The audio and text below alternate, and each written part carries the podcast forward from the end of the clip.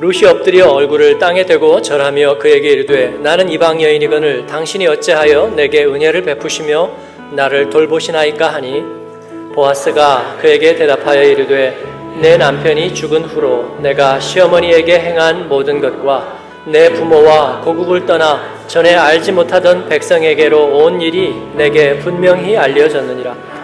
여호와께서 내가 행한 일에 보답하시기를 원하며 이스라엘의 하나님 여호와께서 그의 날개 아래에 보호를 받으러 온 내게 온전한 상 주시기를 원하노라 하는지라. 루시 이르되 내 주여 내가 당신께 은혜 입기를 원하나이다. 나는 당신의 하녀 중에 하나와도 같지 못하오나. 당신이 이 하녀를 위로하시고 마음을 기쁘게 하는 말씀을 하셨나이다 하니라. 아멘.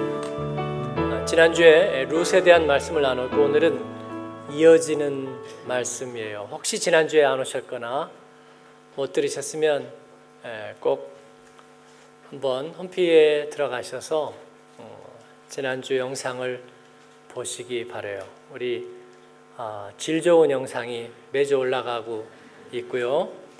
아, 그리고 아마 페이스북으로도 보실 수 있고 아마 곧 팟캐스트로도 올라가는 것 같아요. 여러분 예배를 사랑하고 말씀을 사랑하고 또 함께 나누는 것은 좋은 소식을 저 나르는 일입니다. 예, 그래서 어, 이 기회에 한번 들어가서 또 보시고 그리고 오늘 말씀과의 어, 연관점도 같이 느끼시고 그렇게 하시면 좋겠습니다. 지난주에서 예, 말씀을 이어갑니다. 다시 베들레헴에서 베들레헴에서 이제 귀향한 나오미와 롯의 인생 이막이 시작되었습니다. 어, 귀향이라고 하지만 다시 돌아왔다고 하지만 그러나 나오미는 많은 것을 잃어버렸습니다. 고향의 터전을 그 사이에 잃어버렸고 그리고 하나님이 줄로 재어 주신 기업 땅을 버리고 풍요로운 땅을 찾아 떠나면서 약속의 사람이라는 선민의 자존감을 잃었습니다. 모압 땅에서 천신만고 끝에 그러나 남편 엘리멜렉을 병으로 잃었고 그리고 두 아들을 자기의 품에서 떠나 보냈습니다. 짧지 않은 험한 세월 그 모압에서 일구었던 거의 모든 것을 다 잃어버렸습니다. 그녀는 무엇을 얻었을까요? 네, 돌아온 베들레헴을 그녀는 다시 얻었습니다. 그것 하나 회복하기 위해서 너무나 많은 것을 잃어버리지 않았느냐고요? 그러나 여러분, 하나님을 떠났다가 돌아오는 삶이란 원래가 그런 것입니다. 헛된 것을 잃고 진정한 것을 얻는 것입니다. 과거를 버리고 미래를 얻는 것입니다. 그녀는 그 가운데에서 회복의 기쁨을 맛보았습니다. 돕는 손길들이 있었고 그녀가 원하던 진정한 교제들이 이루어지기 시작했습니다. 인생 살면서 여러분 느끼는 것은 느끼고 느끼고 또 느끼는 것은 분명하고 분명한 사실은 삶은 정말 정말 물질적인 조건이 전부가 아닌 거예요. 우리에게 진정한 회복의 기쁨이 있는 삶이 되기를 바랍니다. 그러기 위해서 잃어버릴 것은 있는 것입니다. 놓아 보내야 될 것은 있는 것이에요. 그녀는 베들레헴에 돌아오고 깨닫습니다. 여기가 내가 있어야 될 자리였다는 거 말이에요. 우리 옆에 분에게 한번 얘기해 주시면 좋겠어요. 있어야 될 자리에 계세요. 한번 얘기해 주세요. 뭐 익숙한 것들과의 결별 이런 표현도 있지만 이건 여기에다가 표현되는 게 아닙니다. 여러분 우리는 은혜의 자리에 있어야 되는 거예요. 하나님 앞에서 우린 있어야 됩니다. 그리고 나오미가 얻은 것도 하나 있죠. 그녀는 며느리 룻을 얻었습니다. 그건 단순한 고부 관계가 아닙니다. 끊어질 인연이었어요. 오히려 이 며느리 룻은 참 신비의 여인입니다.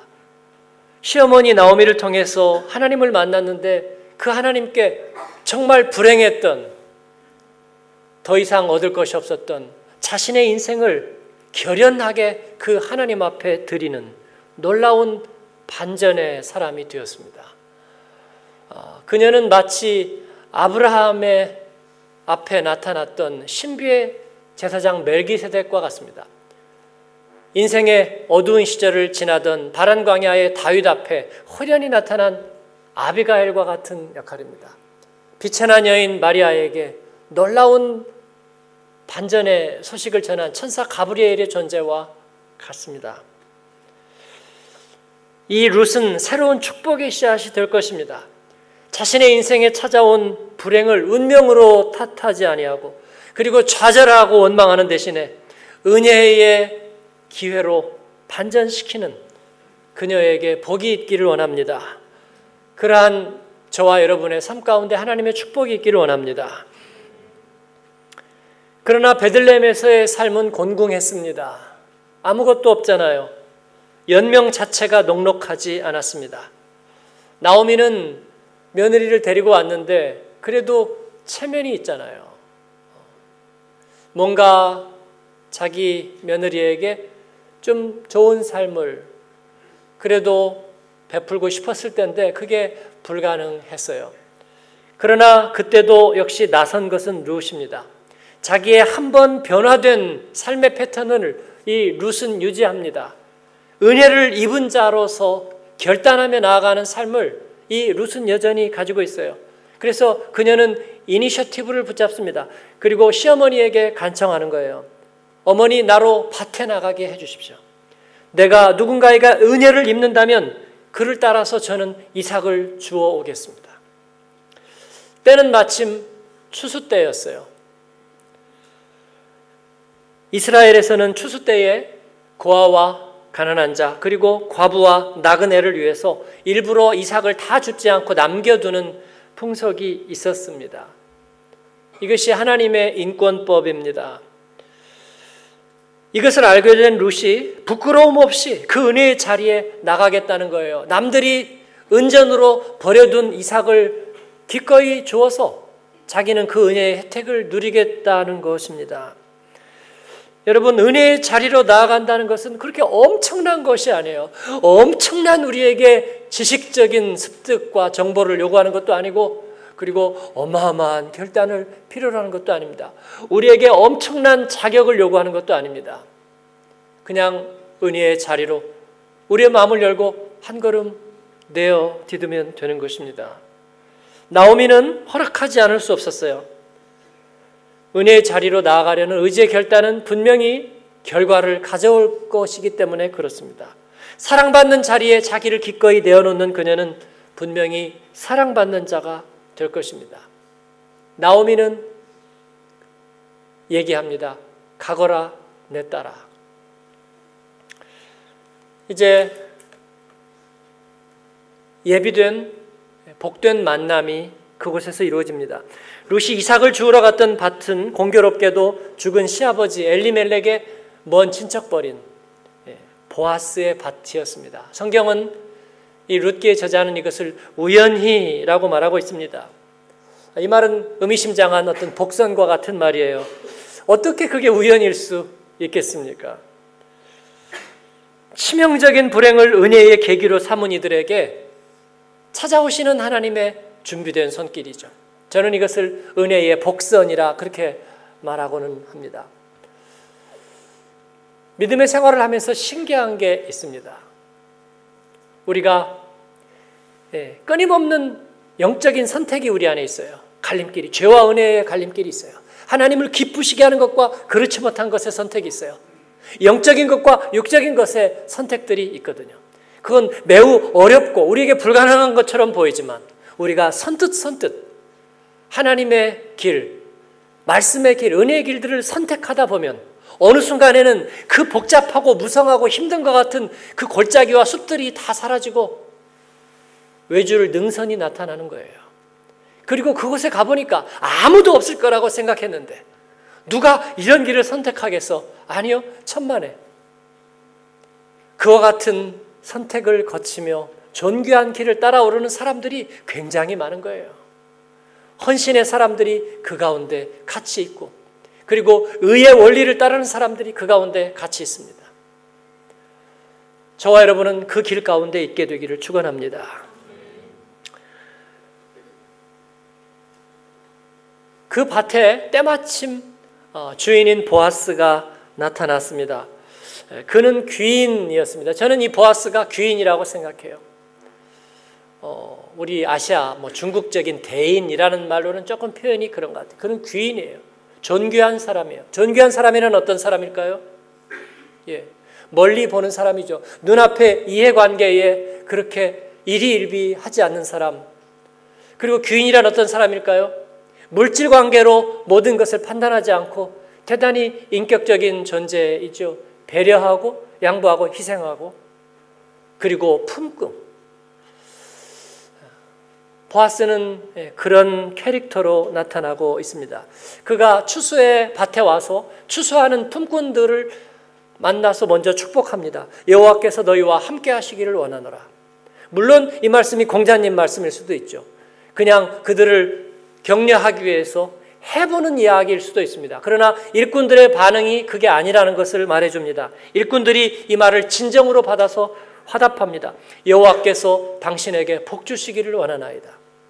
이건 그냥 인사말은 아니었습니다. 참 아름다운 추수의 풍경입니다. 보아스는 그때 눈을 돌려서 예, 이삭을 줍는 한 낯선 여인에게 시선을 돌립니다. 저 소녀는 누구냐? 드라마 같으면 그 루시 굉장히 뭔가 시선을 끄는 매력을 갖고 있는 그런 인물로 표현되겠지만 사실은 그렇지 않았을 거예요. 왜냐하면 왜냐하면 초라하잖아요. 그리고 또 이방인이잖아요. 그리고 기껏해야 버린 이삭을 줍는 그런 가난한 여인이잖아요. 그래서 그 일꾼들은 그녀를 그렇게 소개합니다. 이름도 소개하지 않고 어, 나오미를 따라온 모압 소녀입니다. 간단하게 저자는 그렇게 기록하지만 우리는 그들이 룻의 신상을 우호적으로 표현하지 않는다는 걸 단번에 느낄 수 있습니다. 폄하하는 표현이죠. 뭐 남부 출신이에요. 예. 북쪽 오랑캐 출신이에요. 예. 독일에 와서도 우리가 그런 집단적인 표현을 많이 들었어요. 나하고 아무도 상관없는데 누군가가 와서 어, 이어 코리아너 너희들 한국 사람들 예. 그렇게 높이는 표현은 아니었던 것 같아요. 룻도 그렇게 소개가 되었습니다. 그러나 보아스는 그들의 반응에 그렇게 좌우되지 않습니다. 그녀를 모함 여인이라고 부르지 아니하고 내 딸아 그렇게 부릅니다. 그리고 말을 건넵니다. 다른 밭에 가서 또 매번 새롭게 어려움을 당하지 말고 우리 밭에서 이삭을 주우렴. 그리고 일꾼들이 너에게 물을 떠서 신선한 물을 마시게 할 거야. 뿐만 아니라 남자들이 너를 건드리지 못하게 보호해 주마. 여러분 어, 점입 가경이죠. 그렇게 되면 어, 룻은 어떻게 반응할까요? 네, 그래도 그래도 자존심은 있는 법이잖아요. 어, 이 사람이 왜 나한테 갑자기 지나친 허위를 베풀지? 작업을 걸려고 하나? 어, 그래서 됐거든요. 저 그냥 저 이삭 좀 주워 갖고 가면 되거든요. 허위는 고맙지만 나머지는 제가 알아서 할 거예요. 어, 일반적은 그러지 않을까요? 방어적이지 않을까요? 그러나 룻은 그렇지 않고 자기를 활짝 열어버립니다. 감격하며 그 자리에 엎드리고 이방 여인인 자기에게 어찌 이런 은택을 베푸는지를 물어봅니다. 그랬더니 보아스가 뜻밖의 대답을 해요. 안 물어봤으면 대답 안 했을 거예요. 물어보니까 보아스가 대답해요. 사실은 우리는 당신에 대해서 이미 들어서 알고 있다고. 너의 그 결단과 그 아름다운 미담을 우리는 이미 들어 알고 있다고. 어. 낯선 땅에 그리고 어머니를 통해서 받은 그 하나님 앞에 결단을 올려드리고 새로운 삶을 찾아서 떠난 그 이야기를 우리는 들어 알고 있고 하나님이 너의 그 결단에 보답하실 것을 나는 믿는다고. 하나님의 날개 그늘 아래 들어온 너에게 하나님이 상 주시기를 내가 바란다고 그렇게 축복하는 것입니다. 놀랍게도 보아스는 그 이야기를 이미 알고 있었던 거예요. 예나 지금이나 사람들은 스토리를 좋아합니다. 특히나 아름다운 반전 스토리를 좋아합니다. 그래서 인생의 상실과 비애를 겪으면서도 그런 것들이 자기를 무너뜨리도록 허락하지 않았던 이 룻의 결단을 사람들은 모두 다 신기해했던 거예요. 가난한 시절, 불행의 이야기가 여기저기서 판을 치던 그때에 거기에 무릎 꿇지 않고 자기를 들여서 새로운 삶을 시작하는 그녀의 이야기가 그들 모두에게 무언의 희망이 되었던 것 같습니다. 마치 창세기의 요셉과 같아요. 요셉은 17살에 10명의 이복형들이 자기를 질투하고 시기하며 죽음에 내어주고 음모와 모략을 꾸미죠. 그래서 아버지를 속이고 먼 땅에 노예로 팔아버립니다. 그 노예의 자리에 떨어진 그가 얼마나 마음에 상처가 있었을까? 원한과 분노로 인생을 보낼 법한 요셉은 그러나 신기하게도 그 모든 것을 잊어버린 것처럼 기억 상실증인 것처럼 그것에 휘둘리지 않고 대신에 자신과 함께하는 하나님과 그 꿈의 하나님과 함께하며 그에게 자신을 드리는 그 요셉의 이야기처럼 우리에게 소망을 주는 이야기. 사랑하는 여러분, 이것이 복된 스토리, 또 우리가 우리의 인생 가운데 드러내야 될 아름다운 이야기가 되는 줄 믿습니다. 우리는 복음을 저 나르도록 하나님 앞에 부르심을 받았어요.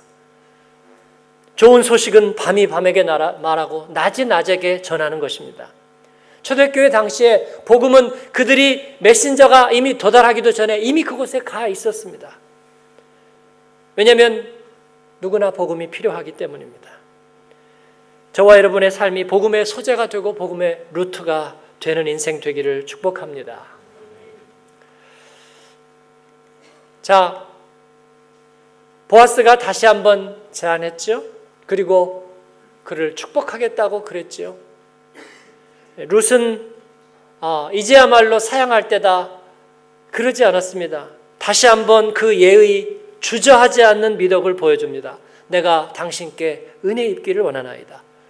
호의를 겸손히 받고 집으로 돌아가서 시어머니 나오미에게 이 뜻하지 않는 기쁜 만남을 보고합니다. 그러니까 나오미는 한술 더 떠요. 알고 보니까 얘야 루사 아, 이 보아스는 우리의 빼앗긴 가정을 다시 되살리고 일으켜 세울 기업을 물을 만한 사람이란다. 여러분 이게 무슨 얘기일까요? 기업을 물은다는 것 신명기 25장 5절에서 10절에 나오는 레비라트 규정입니다. 한 집안의 가장이 예, 그 재산권을 갖게 되고요. 그리고 아들을 낳아서 이제 대를 이어갑니다. 이게 성경의 소리. 왜냐하면 그들은 약속의 백성이기 때문에 그렇습니다. 그런데 가장이 죽어요. 그러면 그 과부는 어, 여성의 몸으로 재산권을 행사할 수가 없어요. 그래서 아들이 있다면 아들이 예, 그 대를 이어받아서 관리하고 재산권을 행사할 수 있게 되는 것입니다. 그런데 아들도 없어요. 그러면 그들은 자기의 재산권을 어느 누군가에게 남에게 넘겨야 되는 거예요. 이를 방지하기 위해서 어, 세워진 법이 레비라트 법입니다. 그래서 죽은 남편에게 형제가 있다면 그 형제가 형수와 결혼을 하는 것입니다. 어, 이것은 여자를 차지하는 무슨 하렘의 이야기와 같은 것이 아니라 그들에게 권리를 찾아주는 거예요. 그들의 생존의 바탕을 마련해주고 그리고 아들을 낳아 주어서 예 약속의 뿌리가 끊어지지 않도록 해주는 것입니다. 이것이 레비라트 법이에요. 그러나 이것이 무슨 기계적으로 무조건 해야 되는 것 아니에요. 어, 자기 형이 재산이 많았고 형수가 예쁘고 아들이 없다. 그러면 동생이 가서 내 차례요. 그렇게 얘기할 수 없습니다. 왜냐하면 서로 쌍방 간의 인격적인 동의가 있을 경우에만 이것은 가능한 거예요. 그런데 만약에 동생이 자기에게 그렇게 해서 형수와 또 가족들을 살리고 가정을 살려야 될 책임이 있는데 허 내가 왜 나 그거 하기 싫어요. 먹고 살만하고 나 그러기 싫다고. 그러면 그 성읍의 장로들이 신발을 벗기고 얼굴에다가 침을 뱉도록 되어 있어요. 왜냐하면 가정을 살리려는 의무를 저버린 자다. 그러나 그들의 의사는 존중합니다. 그런데 이 나오미의 남편인 엘레멜렉이 죽었고 그 두 아들이 죽었어요. 그리고 며느리만 하나 있는 거예요. 나오미는 나이가 들어서 자녀를 생산하지 못해요. 그래서 이제는 형제가 있으면 형제가 이어받을 수 있는데 형제도 없어요. 그러니까 이제는 친척에게로 번호표가 넘어가는 거예요. 그런데 이 보아스가 번호표를 갖고 있는 사람이라 이거죠. 그런데 그보다 앞선 번호표를 뽑은 사람이 또 있는지는 몰라요. 그런데 어쨌든 나오미는 가서 그 사람이 바로 그 사람이니까 그 사람에게 가서 부탁을 하거라 그런 거예요. 예. 여러분 그게 쉬운 일일까요?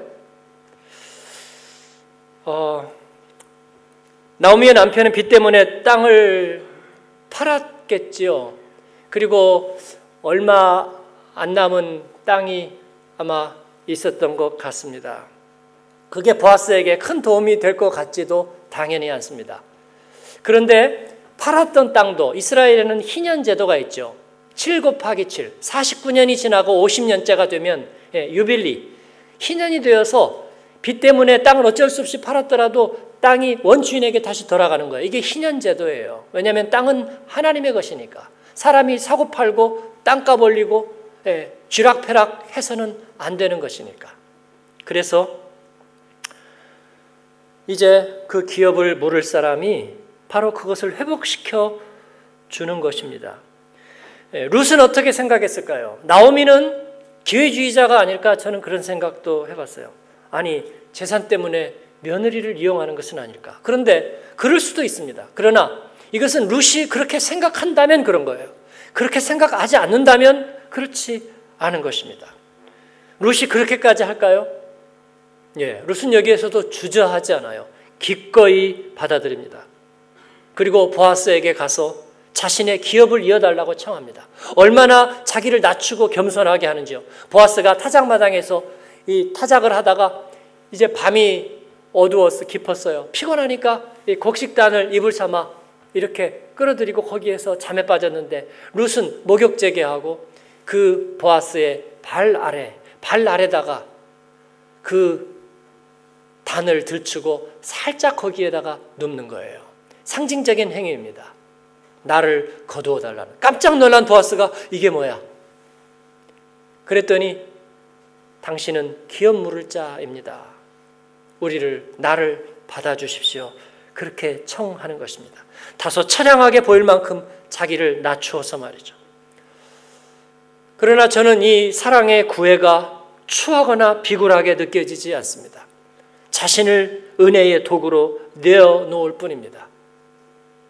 가정과 그리고 약속의 뿌리를 위해서 그녀는 그녀 자신을 내어 놓는 것입니다. 사랑받을 자리에 사랑받는 자로 내어놓을 뿐입니다. 은혜 받는 자리에 은혜 받을 자로 내어놓는 것 뿐이에요. 여러분, 기도의 자리는 이와 같습니다. 지극히 인격적이고 그리고 지극히 일방적인 사랑, 그러나 문제되지 않습니다. 전적인 헌신은 언제나 문제되지 않아요. 부모에게 자녀가 가장 사랑스러울 때는 전적으로 도움을 요청할 때예요. 진정으로. 7080 시절에 고향 떠나서 대학 다니던 자녀들은 종종 부모에게 편지를 씁니다. 어, 가을바람 소스라니 기체후 일양 만강하옵시고 어, 밭에 송아지는 쇠죽 잘 먹고 있으며 어, 그리고 꽃도 나무도 잘 자라고 있고 부모님들은 여일하신지요? 이놈이 무슨 얘기를 쓰려고 이렇게 사설이 긴가? 아, 쭉쭉쭉쭉 소자는 염려해 주신 덕분에 공부 잘하며 잘하고 있고 예, 한양에서 잘 지내고 있나이다. 예, 쭉 가다가 뒷장을 넘겨보니까 학업에 필요하니 100만 원만 보내주시면 소자 유용하게 써서 훌륭한 사람이 되겠나이다. 아이고 이놈의 자식 이럴 때 아니면 편지 쓰지도 않고 무슨 얘기 하나 했더니 다 헛것이고 마지막에 돈 달라는 얘기. 어이구. 그러나 보내주죠. 네. 농사 짓고 과수원이라고 밑살이 빠지도록 고생하고 거칠어졌지만 예, 꼬깃꼬깃 꼬깃꼬깃 예, 모아둔 돈들 모아서 자녀에게 보내주는데 왜냐하면 기쁨이기 때문에 그래요. 기쁨이기 때문에 자녀가 둘 셋 되어서 이리 픽업 저리 픽업 어, 너무나 힘들고 이곳에 와서 하는 거 힘듭니다. 한국처럼 차가 와서 딱딱 데려가고 딱딱 데려오고 네? 유치원 선생님 한마디 하면 노래 따라하고 일동 따라하고 근데 다 애들 데리고 다니면서 그 대신에 해야 되는 너무 힘듭니다. 제가 얘기하는 거예요. 그때가 좋습니다. 힘들 때가 인생의 전성기입니다. 여러분 옆에 분에게 얘기해 주세요. 힘들 때가 전성기예요. 한번 얘기해 주세요. 아침에 일어나서 저녁까지 아무 할 일도 없는 때도 있어요. 이제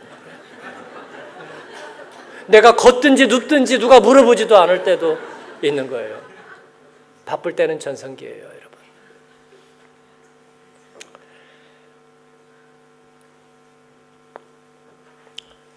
사랑하는 여러분, 보아스는 이를 어떻게 받아들였을까요?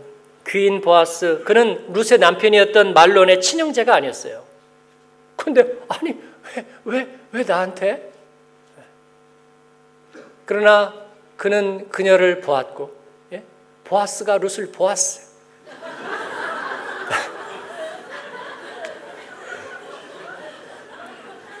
자는 분들 깨어나시기 바랍니다.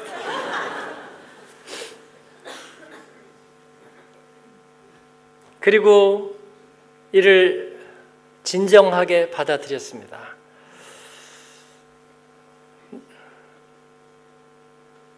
그리고 나서 알아봤어요. 알아봤더니 자기보다 변호퍼가 빠른 사람이 한 명 있어요.